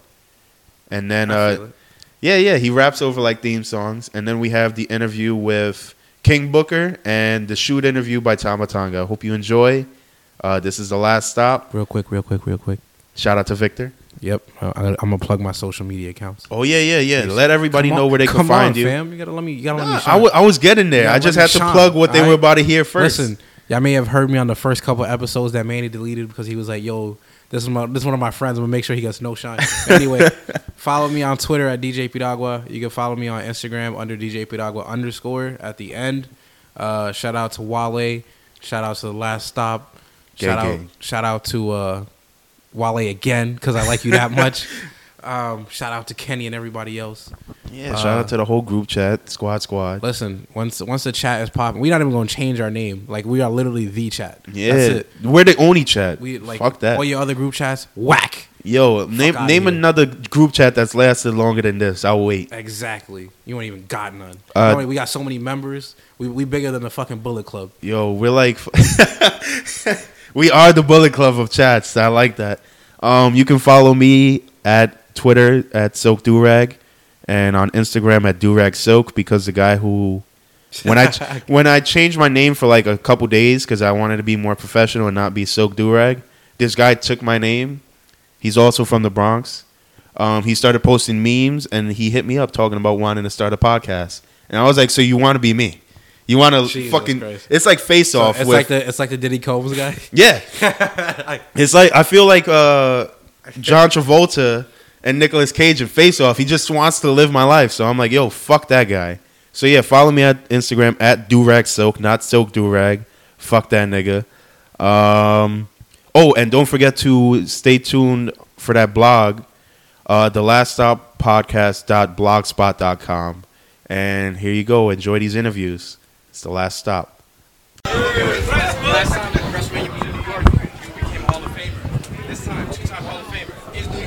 Favorite city? Oh man, it's only fitting, man. Harlem Heat. You know, what I mean, this is what this, this, this started it all, man. You know, the spark behind the flame. You know, I got I got I got on Fahrenheit right now. You know what I mean? So I'm feeling really good. So speaking of your brother, how does it feel going in with your brother? Nah, man, um, this is the um, this the pinnacle for me. Uh, my brother, um, I followed my brother around since I was a kid. You know, what I mean, my brother was like my hero. Um, he always watched my back. You know, my brother always told me how good I was as well. You know, so it wasn't for my brother, um, you know, telling me I was prolific, even when I didn't know what that word meant, you know, I probably uh, would have never uh, reached that point. Yeah, definitely. Do you think Queen Sheriff should be with there with you guys? Ah man, this, she is with us. You know what I mean? She's not she's not there physically, but um, in spirit, um, none of this would be possible without Sister Sherri being there. I, I called her um, our, our legitimizer. Uh, she's the one that made us um, legitimate um, tag team. Um, everybody Sherri was with went on to become uh, very very successful, and um, proof is in the pudding. Uh, WrestleMania week, it's, you know, wrestling's uh, Super Bowl week. How important is this week to the actual sport? To the sport? Yeah. Oh man, it's huge, man. I mean, um, you know, WrestleMania. I mean, you, you, just like you guys are here right now, you guys been watching wrestling for many, many years. Probably don't have one bad story about wrestling and who you was with and what you was doing. You know, and that's what wrestling is. It brings memories, and you know, 20 years from now, you'll be talking about something. You know, and that, that's what's really, really cool about you. Was with your dad. You know what I mean? You was with your brother or whatever. You know, so that's what's really cool about wrestling. Yeah. It's huge. What actually you looking forward to? Oh man, uh, definitely uh, uh, Kofi Kingston. Uh, this uh, this uh, history, man. this history. Uh, you know, way back in the day, you know, when I wanted, you know, um, that moment changed my life. And uh, Kofi Kingston has put in a lot of work, man. And this that that one that one day, you know, it could it could change his life tremendously. And I'm, I'm pulling for him. I had him on my my show last night, Hall of Fame, and um, just to talk to him and see how he felt about it, man. He it, it seems like, you know, deja vu all over again. Hopefully, it won't end up the same way. yeah, an important question about that because New Day's been giving a lot of interviews about how they use like real life race relations in the story, and I know you and Triple H had a very sort of like racially fueled feud. Yeah, yeah. And it didn't really end well, and it made a lot of people mad, and a lot of people are still mad about it. Well, but- do you but have you- any sort of like uh, unique perspective on that? You know, I- you know, I didn't win that night. You know, what I mean, um, that night was not my night. But you know, we look at me, look at me right now, uh, 2019, two-time Hall of Famer. So my, my career worked out pretty good, and, and I think the same thing's going to happen with Kofi. I told Kofi, I say, if you win, you win. If you lose, you still win, um, because the, the people, the, the fans, the universe created Kofi Mania, and um, and that's that's what's so organic about it. Yeah. So if you're a two-time Hall of Famer, does King Booker and Queen Sharmell get in as a three-time Oh, Hall I'm of wait, Famer? we're waiting on it. We're waiting on that one. I mean, King Booker, uh, the most majestic of them all, man. But, but it, it wouldn't have been possible without Thank you, McQueen, though. Seriously, yeah. Now, You know, man, uh, just getting a chance to see, you know, sightsee. You know, just to see people watch. You know, I'm, I'm the type of guy. You know, when, when I'm not in the public, I'm, I'm I'm in my own little space. You know, I'm I'm, I'm quiet. I'm I'm simple. You know, so when I come here, man, I'm like a kid at Christmas time. You know, it's, it's, you know, they say Vegas never sleeps, but New York, man, it never sleeps, man. This, this really is Sin City. Now, being a black champion, does that put any added pressure to taking that spot and being the top guy in the company? You know, um, yes, I mean, because um, you know we represent. You know what I mean, and it's, it's very few of us that have been able to represent at that top level. Um, so um, to be able to you know take that spot and and know what it really really means. Talked to Kofi last night, man, and like I say, um, the stuff that he said was some of the same thing that paralleled my story, which was. You know, I didn't wrestle for championships or anything like that. I didn't wrestle for that accolade. I just wanted to be the best wrestler. I just wanted to go out and perform better than everybody on the card. I wanted my name to be mentioned, you know, with the great wrestlers at the end of the day. And I think when you do that, um, everything else just falls into play, man. Everything else just happens, you know. So, so definitely, it means a lot. Yeah. Do we get a Hall of Fame spinaroonie this No, time? no, no. We need two. Last Spinaroonie, man. Last time I did Spinaroonie 2013 on the, on the stage, it was hardwood floor. I had to have elbow surgery immediately after that night. What about, what about a Stevie Rooney? Yeah, I'm not gonna do that. Yeah, yeah. I'm, definitely trying to get that done. What Harlem Heat That's gonna be harder to tell get the Undertaker to do it. though. I'm serious. What Harlem Heat match would you tell people to check out if they've never seen? um. Harlem Heat versus the uh, Steiner Oh, brothers. animated. Hog Wild. Um, Sturgis, That's South Dakota, man. I mean, we started a riot that day, man. It was awesome. We kicked their asses too. Man. So, walk out champion, you know, we beat them, uh, take the titles. Yeah, yeah, it was a good night. Nice, As well as the Nasties, man. Had a lot of great nights with the Nasty boys too. And Knobbs told me to make sure I mention them in my Hall of Fame speech. Favorite singles opponent. okay. Favorite singles opponent. Uh, Chris Benoit, you know what I mean? Uh, best of seven. You know, God bless him and his family. But uh, I'll, I'll be talking to you guys later, man. I got to go get some of this Ciroc. Where we?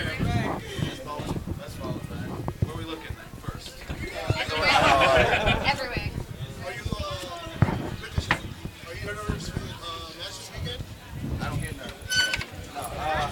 I'm super nervous actually. Uh, it's obviously my first time at uh, WrestleMania, so that's uh, a huge, a huge honor, a huge step in my career. And uh, actually, I'm very nervous. Uh, but I'm, I'm, I'm in there with a bunch of professionals. Everyone's all cool. Everyone's chill, and everyone's awesome. So I, I feel like this is gonna be great. You are consistently putting on some of the best matches I'm sure all of us have ever seen. How does it feel though when you hear that applause, especially on a stage like New York City, where it's, everything's ten times bigger? Uh, no, uh, it's great. Uh, Anywhere you're at, whether it's New York or whether it's Kentucky or wherever you're at, like just to get that applause from anybody, it's always a good time. That's that's that's literally why we do it to get that. You know what I mean? That's what that's the the love for us is from you guys. You know what I mean? The love of our profession is from you guys. That's why we do it. So anywhere you're at, it's, it's, it's amazing. You know what I mean? What are some lessons that you're taking from NXT into WrestleMania this Sunday Yeah, that's what we. That's, at NXT, that's what we just try to do. We don't try to like com- compete with anybody. We don't try to outdo anybody. We just try to go out there and kill it to the best of our, of our abilities, and that's what you know. That's what we all do. You know what I mean? So uh, that's all we're gonna do at WrestleMania. That's what I think everyone at WrestleMania. That's what they want to do. They want to go out there and kill it. So yeah, that's that's but, you know, that's it. I got a question for Seth. What's up? Uh, are you aware how mad everybody is that Tony Nese is wrestling WrestleMania? Uh, From the internet reaction, I thought everyone would be happy that it wasn't before a change. So, uh, no, it, Tony deserves it, man. He 110. percent He, he works hard. 100. Yeah. what do you think uh, 205 Live needs to get more viewers? Because it's such a good show. And it's, More promotion, more promotion, more just a deeper roster of talent. You know, we have so many guys that can go for from bell to bell, but you know, there's so many so many matchups you can have with the same round of guys. We need just maybe another 10, 20 guys. Something like that. NXT's got a bunch of them. Yeah, yeah. Give us some. Share. And Share. They got more coming. Like every month, it feels like there's a new group coming in. You know what I mean? So they got a lot of talent down there, and I feel like yeah, like there's a lot of space up here. You know what I mean? Who's the next? Who's the next set? Who's the next Ricochet? You think? Hey, there's only one. Wait, it's Second one to none. only, Second to none. One and only. Wait, hold on. Wait, wait. Second to none. Second to none. Second to none. Number one. Now, That's Pretty good. see? Time for number one. Yeah, there we go. Now, there's a bunch of new faces at 205 Live. Who are some of the people you look forward to working with? Now that it's, uh, bro. I, I definitely look forward to getting back on the Oni again. That's that's number one. Oni rules. Oh, right, you look right, right to my face, bro. I'm right here. I can't be fake. I'm Okay, sorry. I gotta keep. I gotta keep it real. Fair enough, fair enough.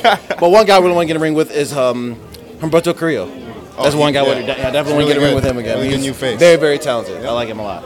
We getting Cedric versus uh, Ricochet? I hope so. We've been tr- we've been lobbying for this for We haven't about on the five years now. Not even on the independent. Not even on- we never. had one that triple threat was no four way. That was I can't even count that. Can't even count Can't that. even count that, though. Can't count We that. can clear out some space in the middle over there if you guys want to. You know, Or do. I well, I'm not. Off duty. Hold on, I'm not duty. stretched. What had happened was there was like a, My I quads are a worked little out. tight right now. my, yeah, my hamstring. Little, little my ha- yeah, my hammies.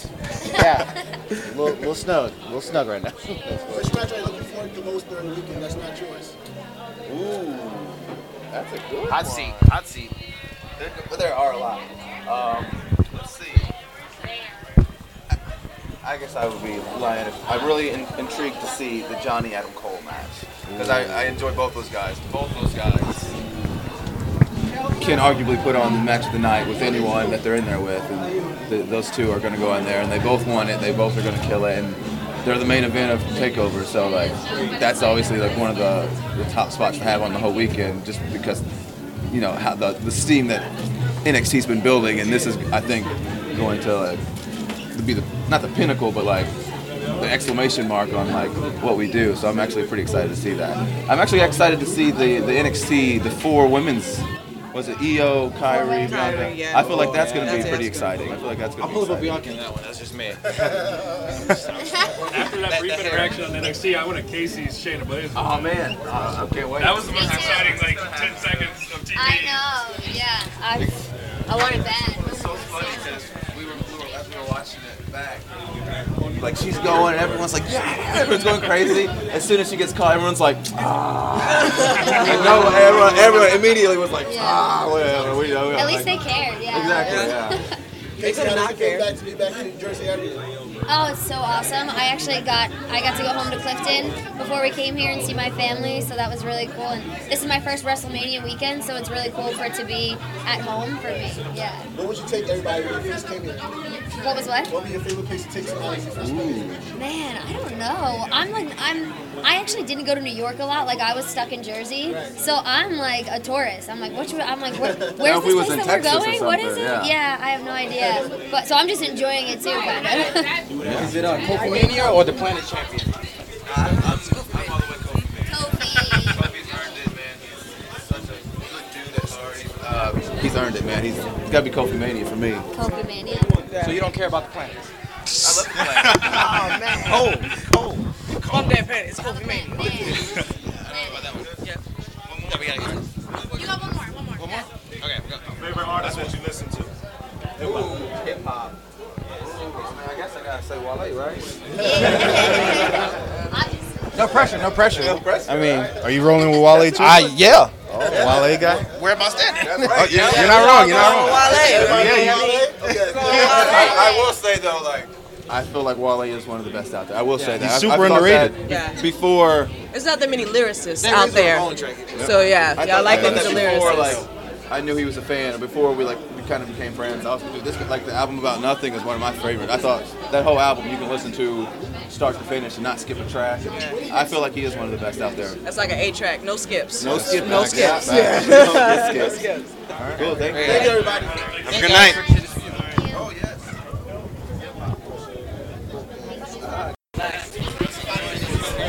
Decide how does it feel to back, to come to wrestling for Raleigh Mania? It's it's unreal. Um, it's something that I've seen, you know, all over Twitter, all over Instagram. Um, so being able to actually be here is, is great, and I'm loving it. Absolutely loving it. Yeah. Are you looking forward to any matches? Looking forward to a lot this weekend. I'm a huge Adam Cole fan, so I'm looking forward to that main event 100%. Um, I definitely hope that I can see a Bianca Belair win this weekend. Um, and I grew up watching Batista, so I'm looking forward to seeing him back in the ring too. Yeah, absolutely. Who's your all-time favorite? Shawn Michaels and Eddie Guerrero. No thought about it. Yeah, yeah. I feel like both of them had that charisma, that energy that was almost unparalleled compared to everybody else, uh, for sure. If you could, ma- Man, I don't know. Um, because I feel like for me, what sticks out most is just the pop that he would get, like coming to the ring before the match even happened. Like that's always that one thing of like, there aren't many people who can who can do that. Um, Eddie Guerrero had a charisma that from the second his music hit to the second that he left, it was just on 100 the whole time.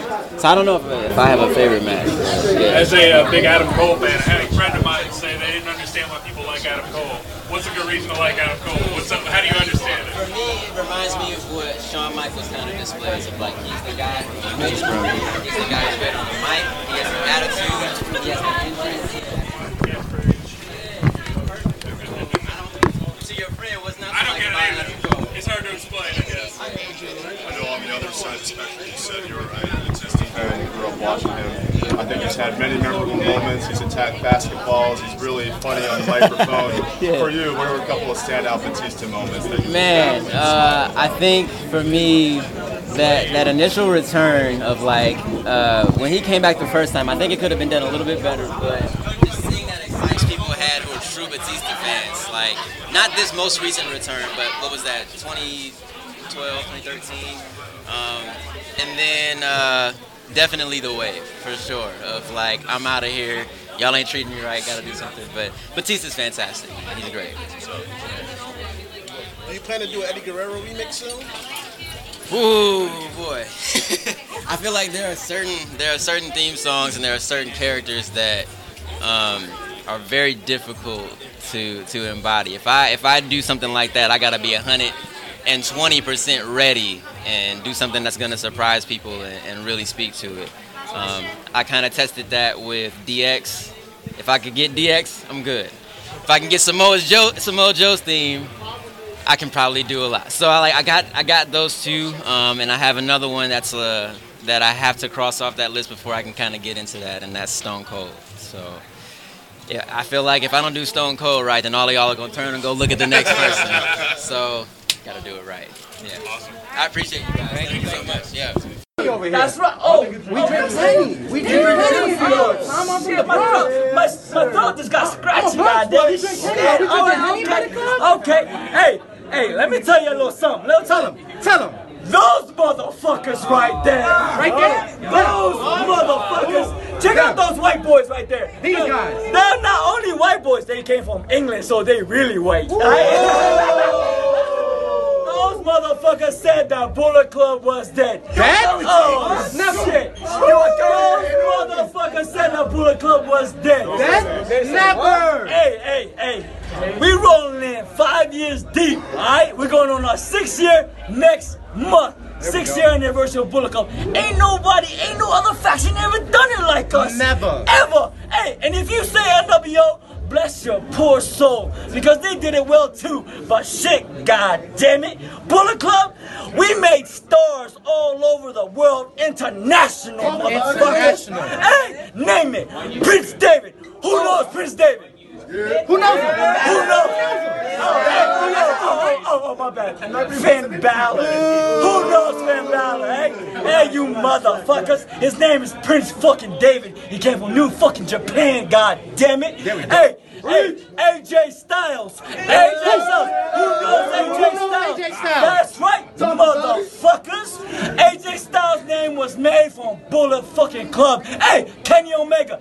Kenny motherfucking Omega. Talking shit. Hey, before y'all knew who Kenny Omega was, he was a DDT fucking flamboyant little fucking school child cheerleader. Let him know. But Let him know. Come to Bullet Club, we made you a motherfucking star. Stars. Hey, you're fucking welcome, y'all bitch asses. Hey, now, now we got the future, the best of them all. The number one guy that's gonna fucking murder every single one of those dudes.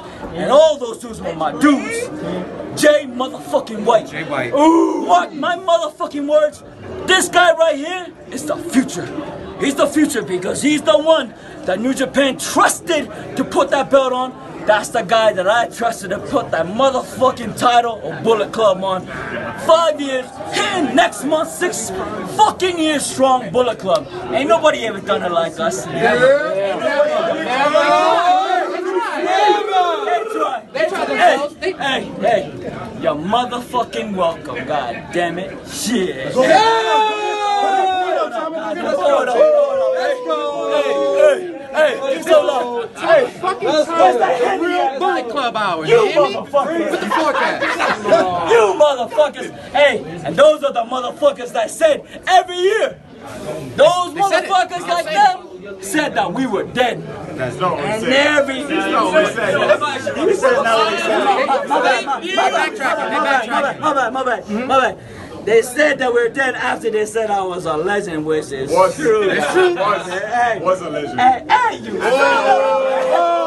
Hey, hey, hey, hey, hey, I, I, oh! I heard he's trying to get into wrestling now.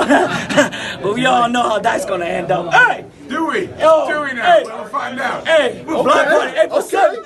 Hey, I'm gonna show you what a DT, DDT feels like. Boom! Jake the Snake style, baby. Woo! Tama fucking Tonga, everybody. Tama fucking Tonga. The real fucking legend, you hear me? Real yeah. Ladies and gentlemen, this is the last stop on this train.